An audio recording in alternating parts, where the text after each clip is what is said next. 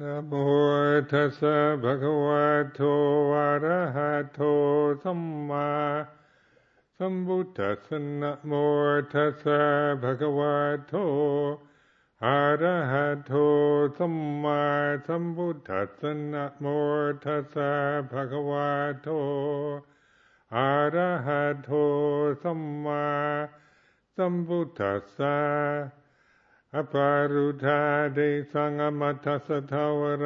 ye sodavanta bamunchantu satang.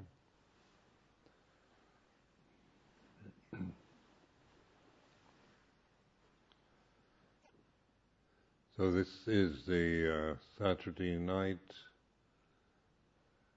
meeting here at Chithurst. Ajahn Sucitto returned yesterday from his sabbatical leave, let him off the leash for one year. And Ajahn Karuniko has returned.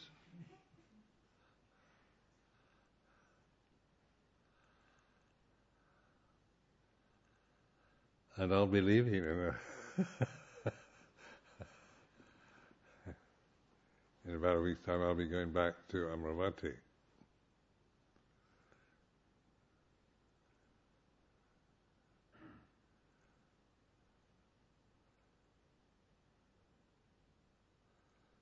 I thought next next Saturday we'd invite uh, Tanajan Sujita to give the evening talk.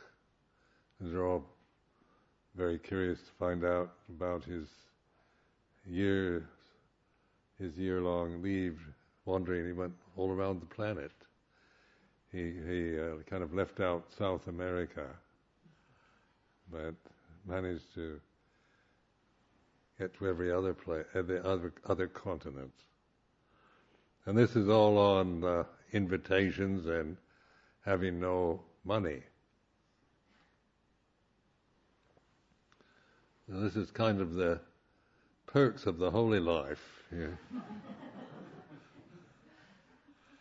we couldn't afford to live like this if we were lazy.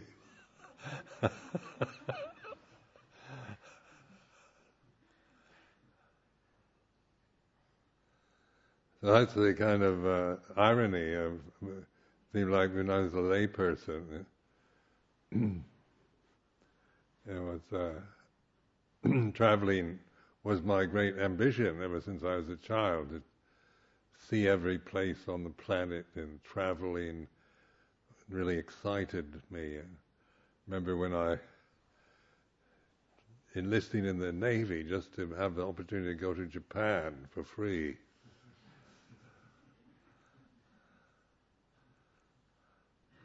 And then, uh,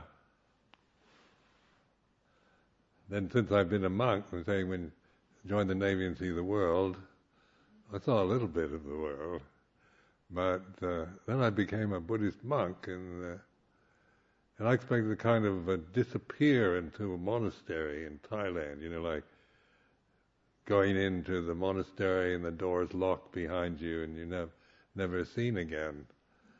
I was quite resigned to that, even though I even liked the idea of kind of living the, in a kind of as an anonymous person in deep in the jungles of Southeast Asia, and uh, this was kind of like it was not a, a an, an, unpleasant fantasy, but uh, as life would have its own way, the, the way things change, I became somewhat of an international figure. So this was this was not planned. This happened. This happened.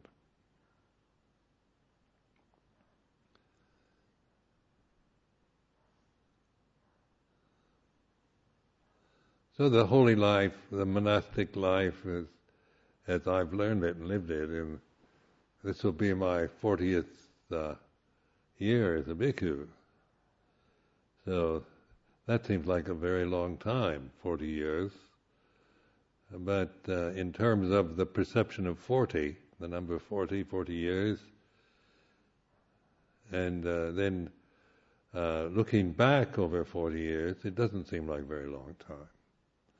So just noticing the difference, paying attention to the way we perceive things or hold concepts or numbers or values.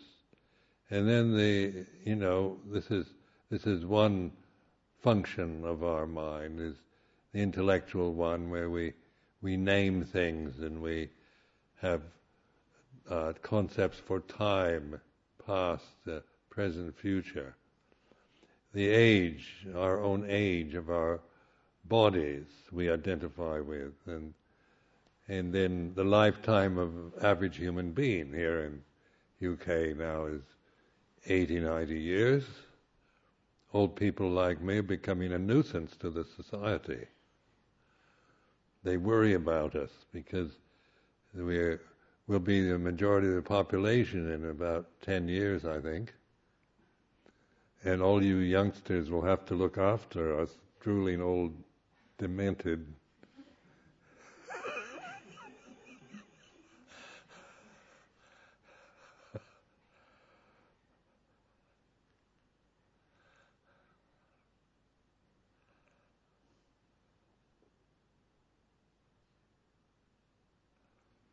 But one time, I remember a very old woman I knew, who was nearly 90, and and um,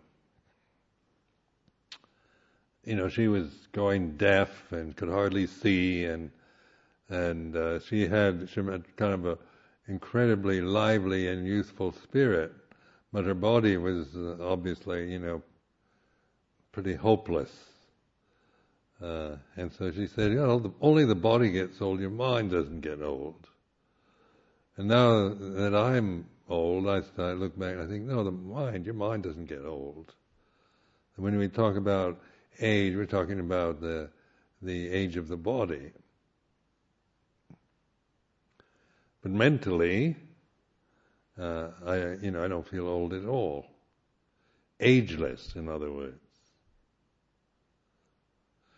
But if I if I'd spent my life maybe developing a sense of myself uh, and, and in the in you know following the identities, the conditioned ways of creating self as a person, personality, that might be something different. But since I've spent the past 40 years, you know, investigating the way it is, looking into Dhamma, seeing how things are, then the this uh, this getting stuck in the ruts of of thinking habits or emotional patterns or fixed views.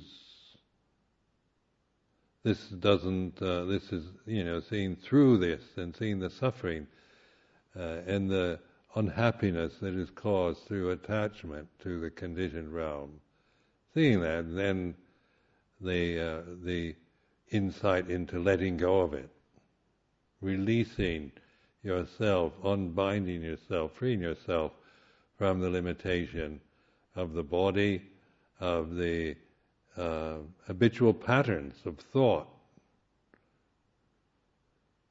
attitudes, prejudices, biases, uh, all conditioned um, mental states, emotional habits,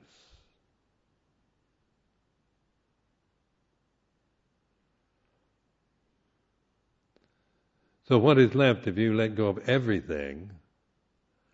If you if you if you really recognize, have that insight, the value of non-attachment, of letting go, and the reality of non-attachment. To the thinking mind, it sounds like, well, I won't be anybody. Who will I be if I'm not somebody, you know, with an identity? Uh, if I don't, ha- I won't have any personality. I'll just maybe be like a, a blank piece of paper. You know, nothing there. Just a, zombie, maybe. So the idea of it like an arahant bhikkhu, just, you know, totally without personality, free from all defilements, but a kind of being that that doesn't seem doesn't feel anything. You think an arhat wouldn't feel uh, things in life, you know, they're beyond grief, sorrow, and anguish, and just totally indifferent to everything. I remember uh, when I first started studying Bud- Theravada Buddhism in Thailand, they used to translate um, upekkha, which is now translated as equanimity, as indifference. And then I remember once a Thai teacher telling me that indifference is the highest state. Well, the English word indifference, I don't think is, you know, that is a, a totally uninspiring word. You know, I'm practicing to become totally indifferent to everything. That means I just don't care and don't want to care and don't feel anything and doesn't matter. It sounds more like depression to me.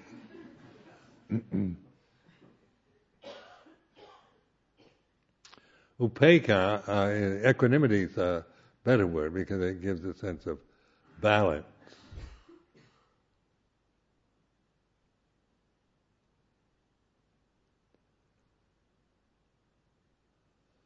But then the reality of that, let's say of upekkha or equanimity,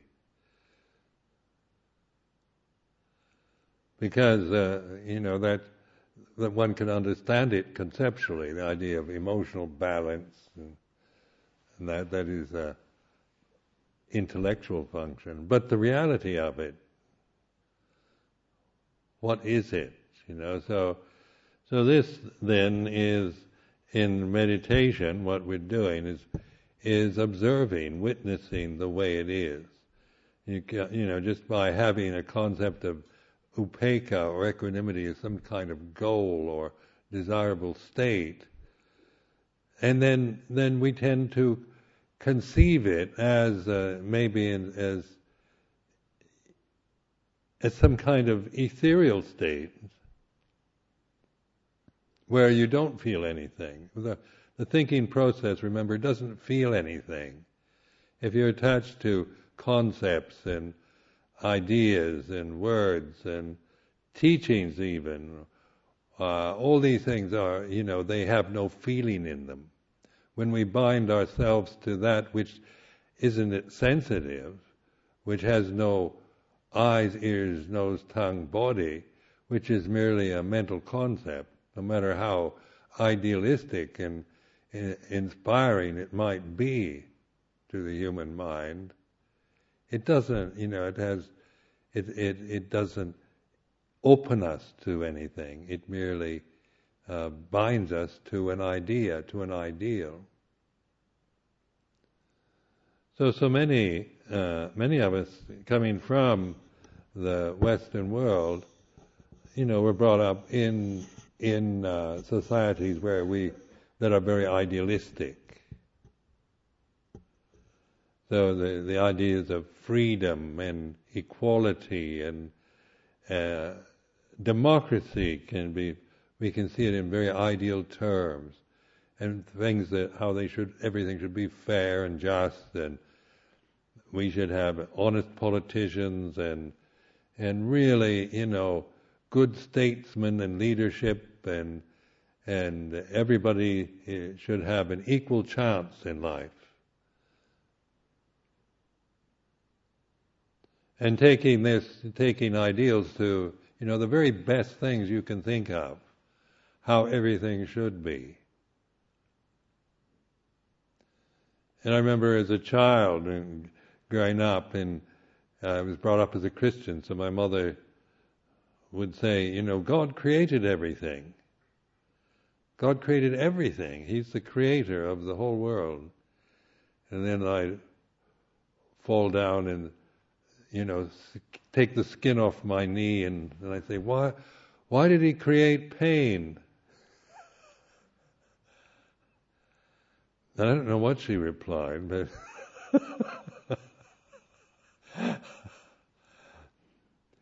why did why did God create evil? You know, why did you know, because if I were God, as an ideal, I wouldn't create pain. I'd make life painless, you know, according to ideals of how things should be, free from pain, free from all the evil forces, free from hatred and greed and mean-heartedness and all the rest. So, if I were God, I'd I'd do better than God, because I'm thinking on an ideal level of how things should be. So then God, the word God becomes another ideal, isn't it? The perfect creator. And yet, in terms of even a child's mind, isn't it? The creation was didn't seem perfect. You know, when you cry and don't get your own way and fall down and hurt yourself and and there's so many so much anguish and despair even in childhood and then God created that.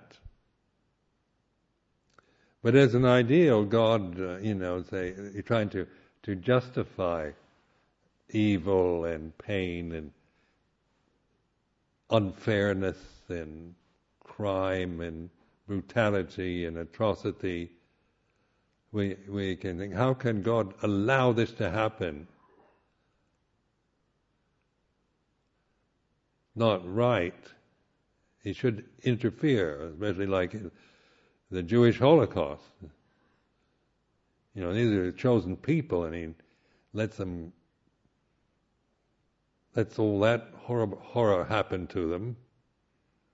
You know, Glad I wasn't God's chosen.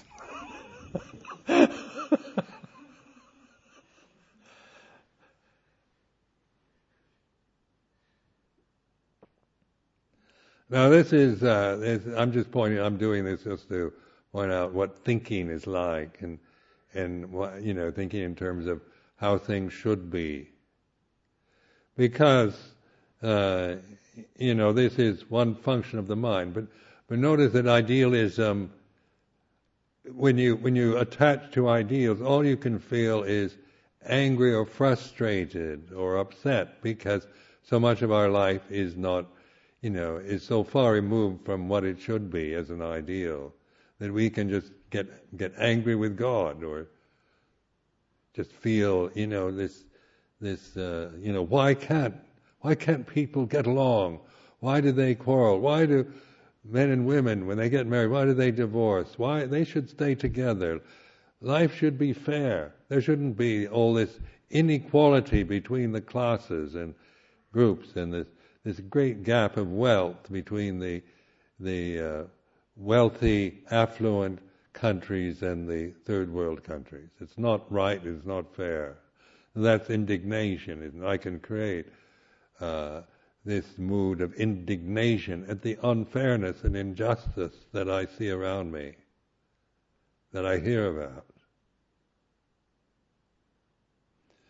So this is a way of reflecting, of just seeing how the mind works when we when we think when we thinking is our ability to uh, it, it, depends on memory being able to we have we name things and we remember we have names for things we have ideals we this function of the intellect is one that is critical there's the best and the worst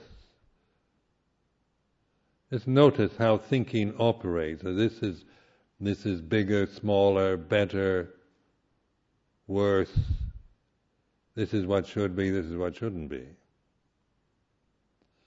So as long as we're bound into this this realm of thought, and most of us are, you know, great thinkers. We we live our lives lost in our thoughts and ideas obsessed with our own views, our own opinions, prejudices, biases, preferences.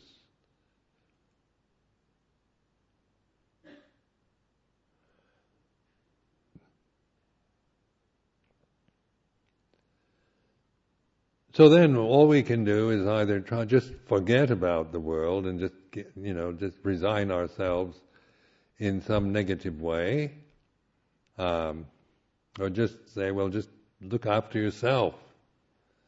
You know, make sure you have yours, that you're all right. Or we can spend our lives just endlessly, you know, complaining or resenting the fact that there is so much corruption, unfairness, crime, and so many faults in oneself and in, in the people you live with and the, the neighbors, the government.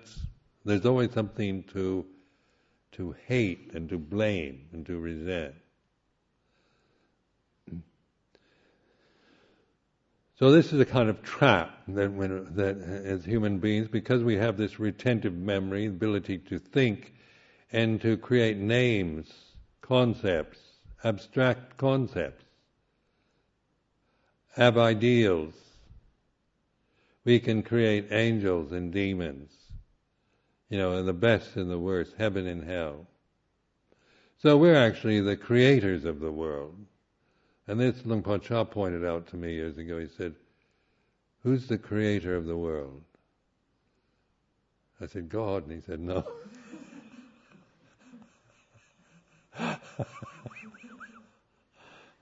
That's not God.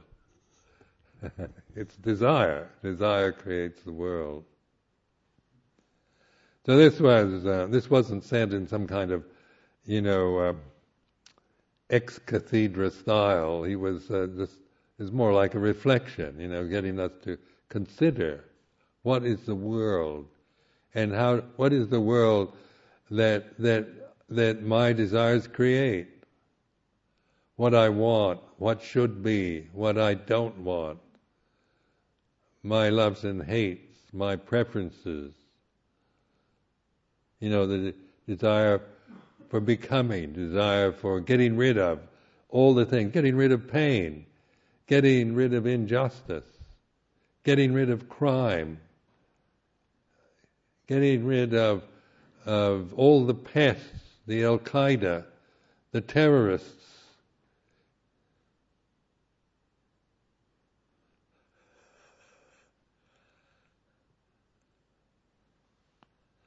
And so then, then um, so the Buddha emphasized, you know, in the teaching of understanding what desire really is.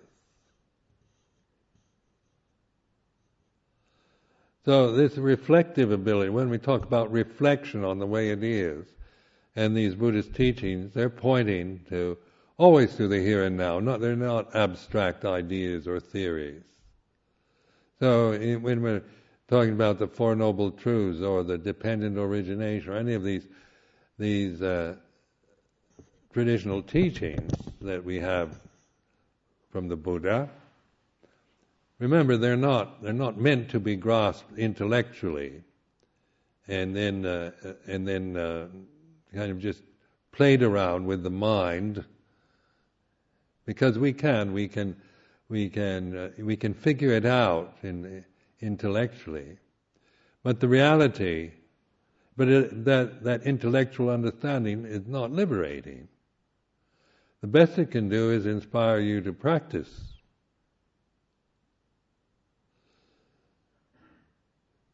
So, this reflective pattern, the Pariyatti Dhamma, like Pariyatti Dhamma is a study or the, you know, uh, learning the teaching say, the Pariyatti Dhamma say would be of learning the First Noble Truth. There is the Dhamma, there is dukkha. I mean, there is dukkha, there is this suffering. So that's a, that's a statement. That's an intellectual statement. That's that's using the ability to think and conceive using language but it's a statement that there is dukkha. So suffering is something that, you know, we all experience. It's not a, a rare, subtle experience. And it's a common bond of all human beings. We all suffer. And so all of him, all humanity has this common bond that we share. When we think of this bond of our humanity, all men, all women, all races, nationalities, rich and poor, young and old, is the common experience is the, the experience of suffering. So dukkha then is the Pali word which is much more kind of is, is suffering. English word suffering is is uh, you know inadequate in many ways, but it's good enough. We don't have to be precise. We just get, have to get the idea. So then we then we the, then the the patipatti dhamma then. So there's pariyatti, bhati bhati, which is practice we have to, you know, the, to practice this, the, the prescription for dealing with, with dukkha is to understand it. Dukkha should be understood. So this is, this is what they call bhati or bhatibat. In Thai, the, the word bhatibat is, means to practice meditation. So in uh, Thailand, they say, I'm a, a monk, a bhatibat monk. I'm not just a Pariyatti monk that studies in Buddhist universities and memorizes Pali. I'm a Bhatibat monk. This is how we used to talk in in, in uh, Thailand. You know, we're Bhatibat monks. Wear this this kind of uh, brownish color. Bariyat monks in, this, in the old days used to wear bright orange. You kind of color coded. You could tell who's the Pariyatti and who's the Bhati Now, when you go to Thailand, they all wear this color. It's prestigious now to be Bhati monk.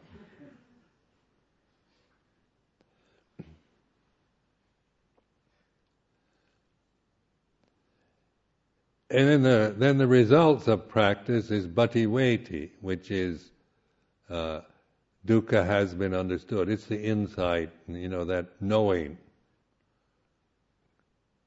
It's the suffering has been understood. After the practice, you, you know this, you know this for yourself. It's not no longer theory, no longer intellectual, or uh, something that has, you know, just that you are still trying to understand. You know this understanding then is is a jnana understanding. The word jnana is is a kind of profound knowing, gut knowing. It's not knowing about.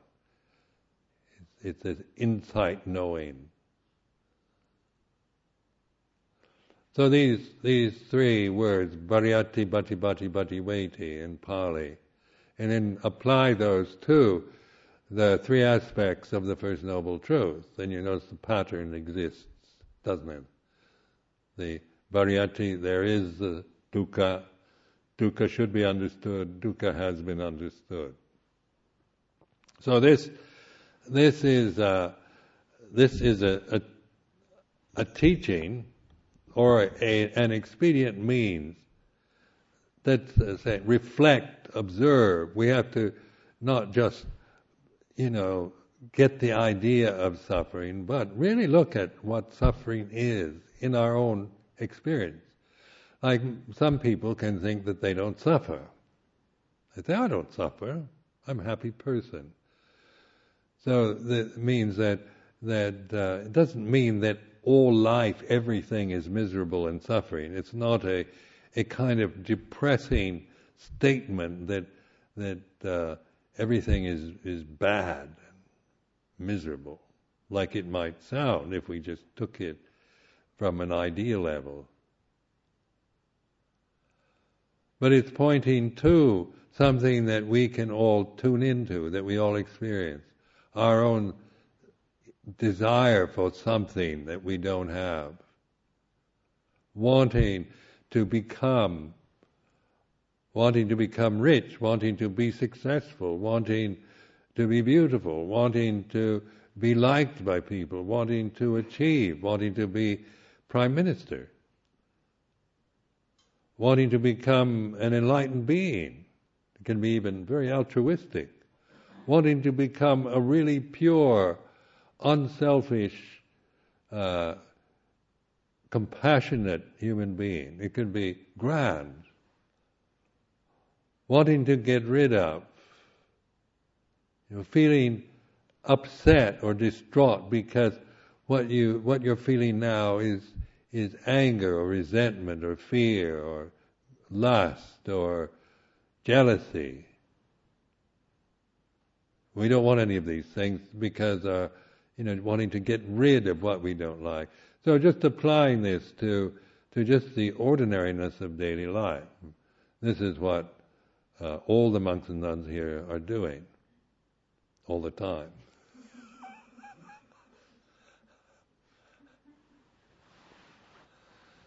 Somebody asked the other day, what do the monks do during the day when they're in their rooms?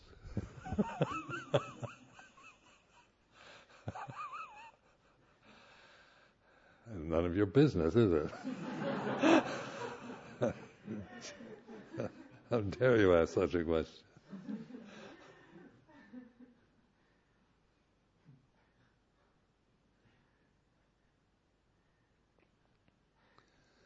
So my attitude is give them the benefit of the doubt. They're all practicing either pariyatti, Bhati Bhati, and all, you know, throughout the day they have these profound insights, pativedha. Now the second noble truth is, uh, you know, the, the origin of suffering, samudaya in Pali. So, so this is suffering is uh, dukkha has an origin, and this origin is due to uh, ignorance and the d- desires, attachment to desire that comes out of this ignorance. So this is a statement, this is a pariyatti statement. So if you just look at the the Four Noble Truths from the pariyatti level, it's there is suffering, suffering has an origin, uh, a cause, there's a cause for it, suffering, there's cessation of suffering, and the Fourth Noble Truth, there is the path of, uh, to, of non-suffering. There's the Eightfold Path. So that's the, that's the intellectual statement, that's the teaching that you generally hear. But then the second aspect of each truth is the, is the prescription, the patipatti. Should, suffering should be understood. Uh, the the uh, three kinds of desire that arise out of ignorance should be let go of. So, in the second noble truth, the if you the the, the Buddha in, encouraged us to practice to observe desire, tanha, and attachment, to get to know sense desire, desire for sensual pleasure, or desire for becoming, desire for getting rid of. Observing these, studying these, is, is patipatti. So it's not just memorizing the words and thinking about desire, but really observing, witnessing, knowing desire. So it's not getting rid of desire, but knowing desire so that, and the attachment that we, we have to it, to be able to let go of it. So letting go, then the then the uh, weight is uh, desire has been let go of. So you know, there's a knowing. Now these are all insight, what we call insight. The twelve insights. Three aspects of each truth. So this is a very clearly stated teaching. You know, it's it's uh, there's nothing fuzzy about it. It's dealing with something so ordinary, and that we don't have to we don't have to beat ourselves, wear hair shirts, starve ourselves uh, in order to experience suffering.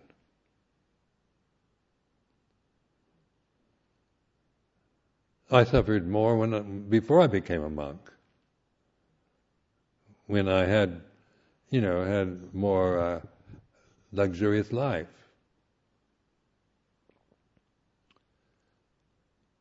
You know, just uh, getting what you want and being, you know, something so unsatisfying about life. It's not what it should be. If if I were God, I would have created it perfect, so I wouldn't there wouldn't be any suffering. There's this little boy that says, if I were God, I wouldn't have created suffering. I would have created a permanent happiness. Now, this is an ideal, isn't it? Pointing to the, the limitation of ideas.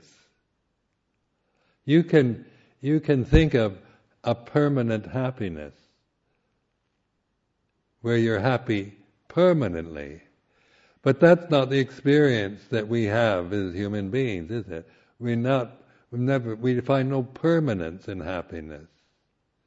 We would like it. We'd like that. You know, that'd be maybe what we're hoping for by by our meditation as monks, as Buddhists.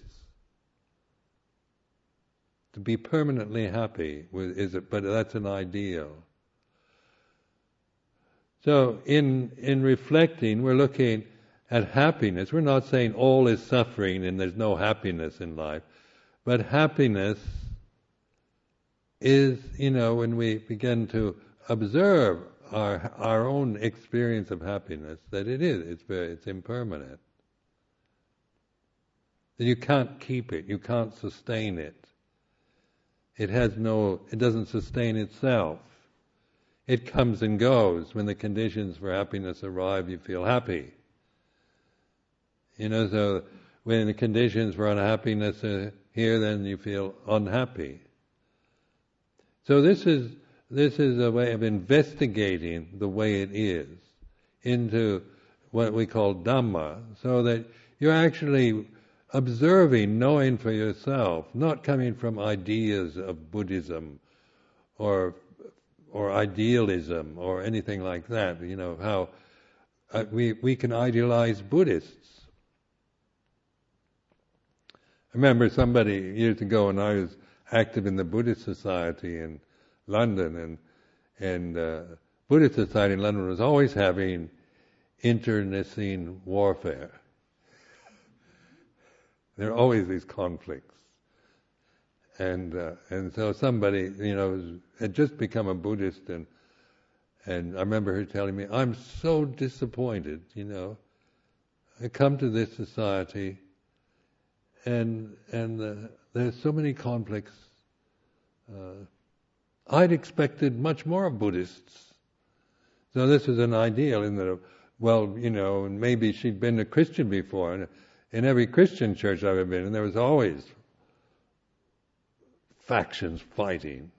The church I grew up in was was uh, vicious. These these good Christians that that took Holy Communion every Sunday, when they got, you know, they were, they were really vicious and nasty to each other.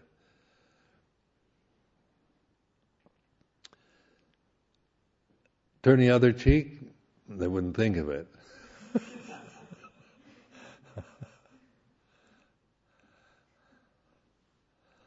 but Christians shouldn't be like that, should they? Christians should be like Jesus. Buddhists should be like Buddha. And this is this is the kind of logic of idealism. If you were really a Buddhist, you would not hate anybody. Uh, you would you would have you'd have metta for everybody all the time. You'd never have a nasty thought or be jealous or envious of anybody. When when somebody got something that you've always wanted, got the promotion at the office that you were hoping to get. If you were a Buddhist, you'd only feel mudita. You'd feel happy for them. And you'd say, oh, goody, goody. I'm glad you got that promotion and not me. Because it gives me more joy to feel mudita than all the increase of salary that I really need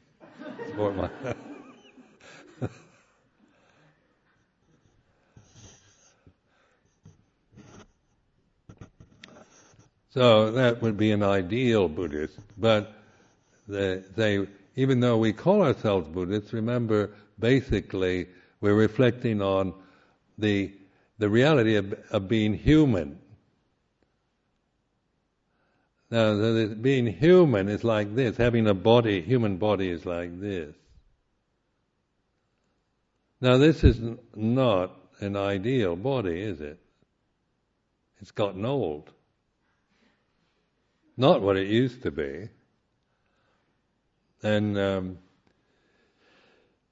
so human bodies are not ideals, even though we can we can you know create I, you know how ideal human women should look or men should look, but the realities are like this.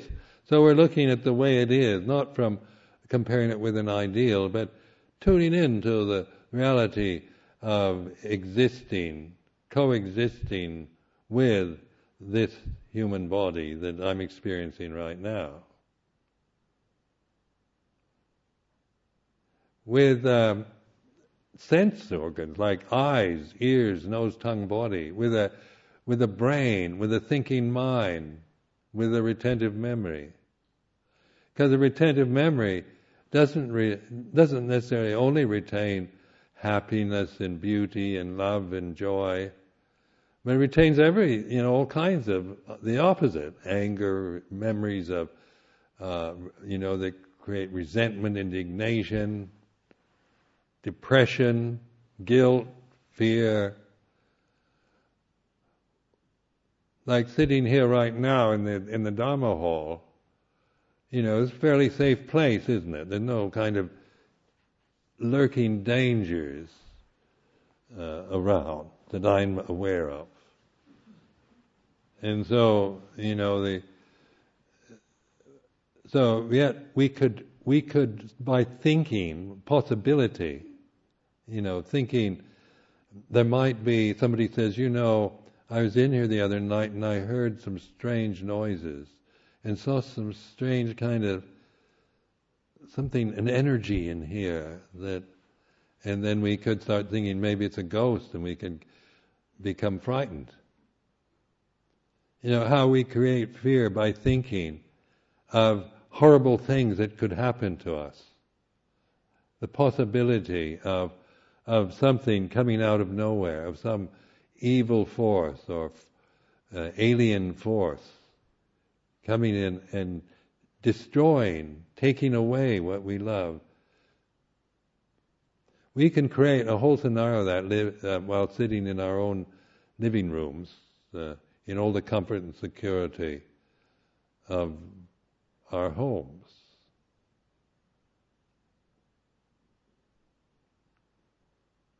That's due to thinking, isn't it? So human beings, we can think, we have this ability to retain uh, we have memory, so we, we, we can remember words, we can remember events in our lives, and these, this ability to remember then is, uh, you know, is where we create endless problems of guilt, remorse, fear, fear of the future, fear of our karma. Remember things that we've done uh, you know, that we're bad or evil or unkind or cruel. And then we can create fear of the future. Well, I'm going to be punished. I might be punished. I'll have to pay for that. Because we also have this sense of we should be punished for our wickedness. This isn't a free lunch. We have to pay for it in the end. So this sense of having to pay off is all about memory, thought, ideas, justice, fairness. So we live in a world, world of ideals, ideas, attachments to memories as self. You know, to describe myself, I have to remember who I am. You know, I, the self, you know, when I have become Ajahn Sumedho, I have to remember I'm Ajahn Sumedho. I have to remember that I was born 71, nearly 72 years ago in Seattle, Washington. That's a memory, isn't it? And that that's a, that's my memory. and and so I through I, because I was born and I remember certain things, childhood memories and teenage memories, and on up to this age. So this has a sense of a continuous person or soul of of me having a history, me as a person, but it's all based on memory. Now, if I investigate this, this attachment to memory, blind attachment out of ignorance to memory, then there is a, you know, there, uh, this sense of a separate self, of a personality. I, and I remember the, the good things and the bad things that have happened to me, or that I've done or said. And then there's fear or anxiety about the future. We have to pay for our sins. You know, so the concepts of reward, if you've been good, go to heaven, and punish, if you've been bad, you go to hell. Now this is how, you know, this, this dualism of the thinking mind. Thought is dualistic. It's, it's, that's its function. It divides and separates. The thinking process is for that. That's what it's for. It's a it's a worldly function. It's for the world. The, you know to measure things and to compare one thing with another. So for transcending the world, being free from the world, no longer bound and limited by the worlds that we create, we give up thinking, let go of desire, not to annihilate thinking, but begin to use a different something that that we have all along, but we don't notice because we're so bound into the intellectual function, into the thinking mechanism. So this is what I call intuitive awareness, intuition or sati sampajanya, and this is what the Buddha was was encouraging us to develop. And this you do through the Pariyatti Patipatti Pativedha, through reflecting on the way it is.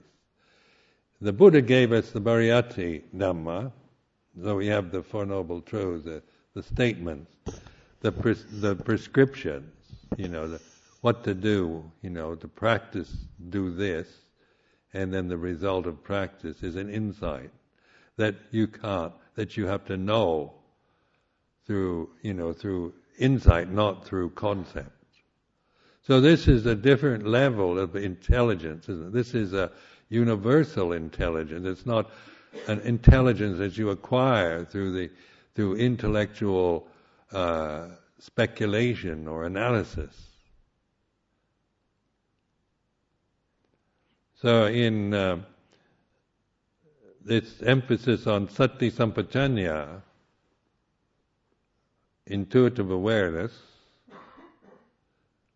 this is our ability to be awake and attentive.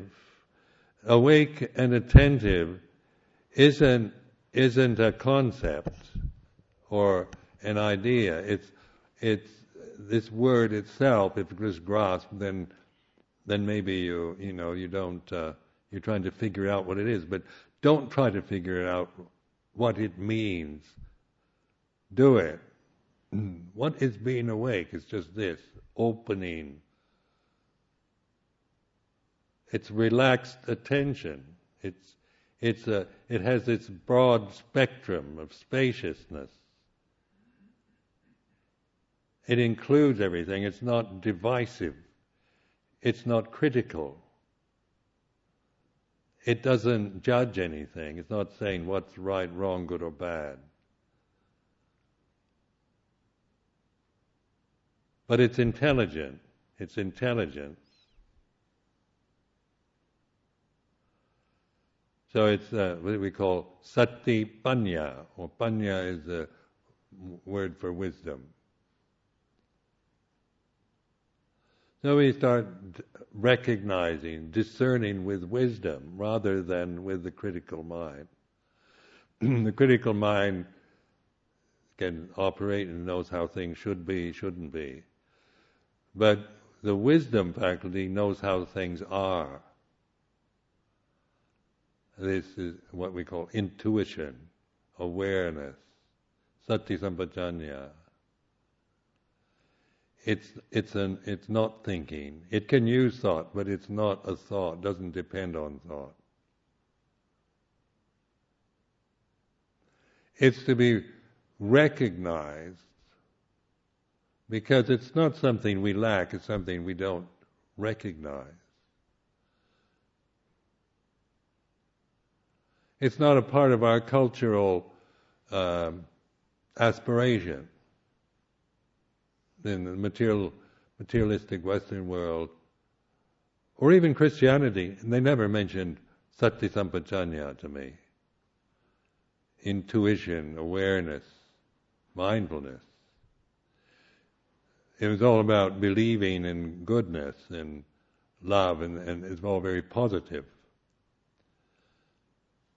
But the word mindfulness actually never really used the word until I became Theravadan Buddhist. and I didn't really know what it meant when I first started. Mindful of what?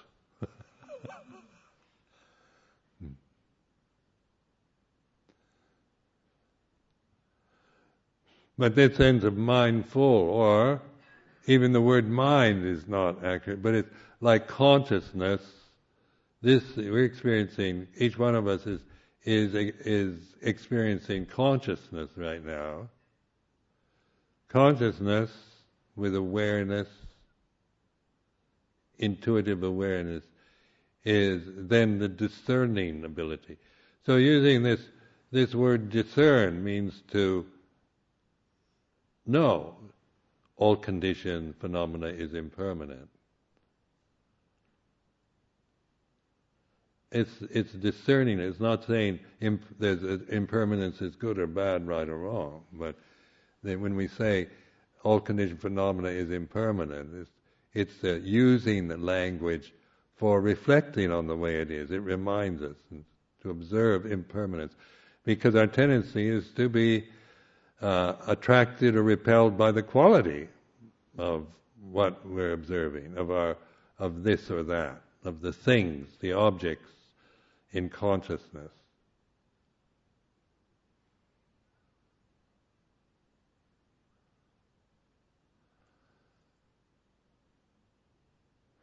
Discerning uh, there is no self in the created or the uncreated. Sapetamanatta, anatta. From this position, from this way of knowing, of intuitive awareness, then the self is seen, you know, as a as some as an object rather than the subject. The self depends to, to for me to become Ajahn Sumedho, I have to think and identify and remember. But if there's just this intuitive awareness, then there's perspective on the thinking process. So but I'm not limited by those perceptions anymore, by those identities. So non-self, anatta, is like this. It's that still point, that that it's a self-sustaining it's not created by me. I'm not making it up. I'm not, it doesn't depend on conditions supporting it. It's recognizable, it's real, it's a fact. And it's, and it's to be realized by each one of us. You have to realize it for yourself. So then in meditation, it's rather than acquiring and gaining, it's all about letting go, relinquishing, till there's nothing left. Now, when you think about that, you, you, you can be frightened by that. If I let go of everything, you know, it sounds rather like annihilation. I won't have anything. I won't even know who I am. No memory. Who am I? I don't even know it anymore. At least I used to know I was Ajahn Sumedho. Now I'm not. I don't know that. It sounds like you, you know, like a really awful kind of thing to be doing to yourself.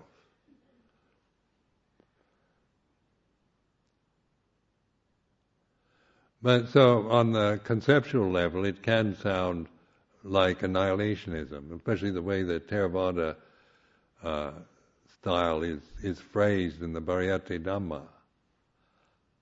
But remember, it's, it's for reflection, for awakeness.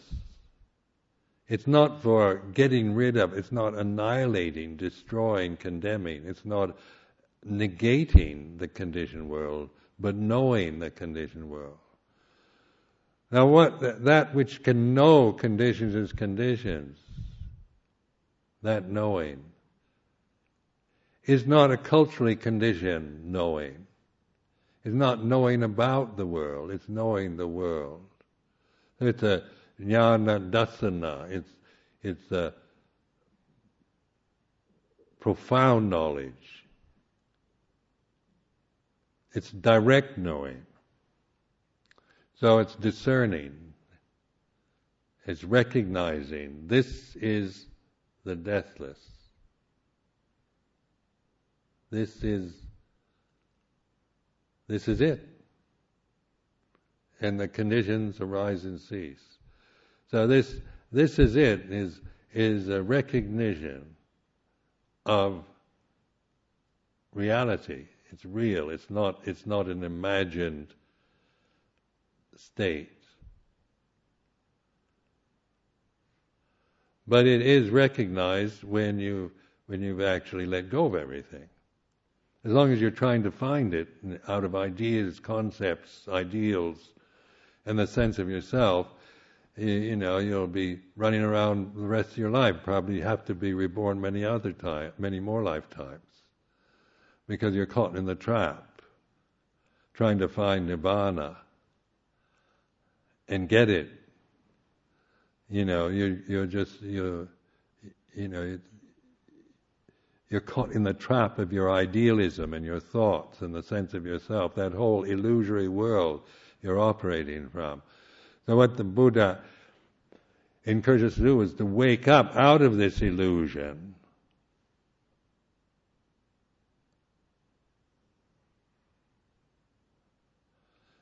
So this awakeness is, is a natural state. It's not created. It's not personal. It's real, and it's this. Don't look at me. it's not me.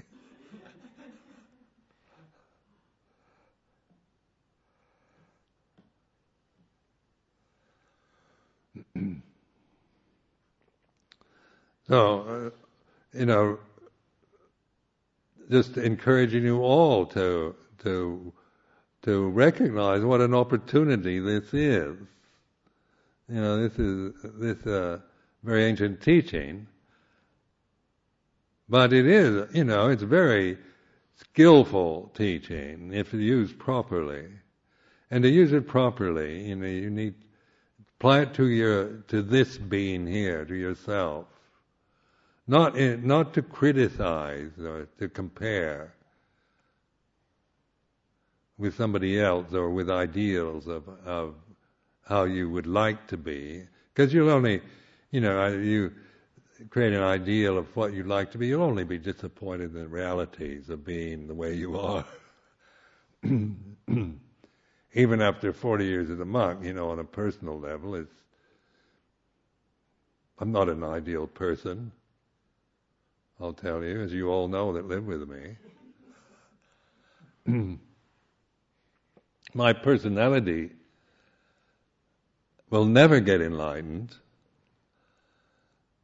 So, you know, because that's just not what personalities do. They're created, they're conditioned, they're limited, they arise and cease according to other conditions.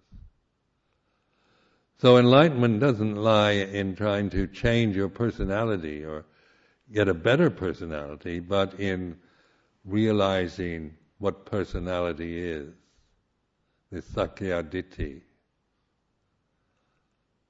Realizing it, discerning that it's like this, not criticizing and saying, I have, I have a terrible personality, or I should be a more loving person, or I shouldn't be so negative a person. That that that's then you're back in the in judging and and how you know and comparing and knowing how things should be, and feeling uh, quite critical of the way you you really are. But discerning the personality is awareness.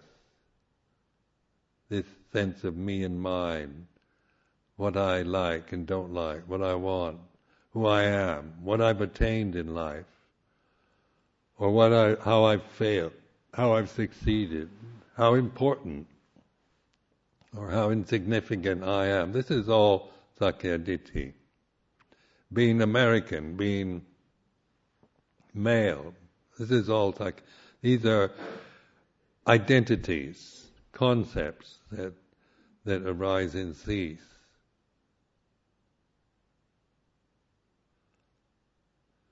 So I encourage you to to practice with this, prove it to yourself, so that the bhati that third aspect of each noble truth, the direct knowing, the, the confidence. It's confidence based on wisdom, not confidence based on on uh, conceit. The bhati is is uh, the insight knowledge of that you get through practice, through seeing for yourself. So it's not conceit, thinking that you you have uh, authority on Buddhism, but it's it's a direct knowing of the, re- the real the reality of Dhamma. Dhamma is real. Dhamma is reality. So I'll stop here and let you contemplate that next week.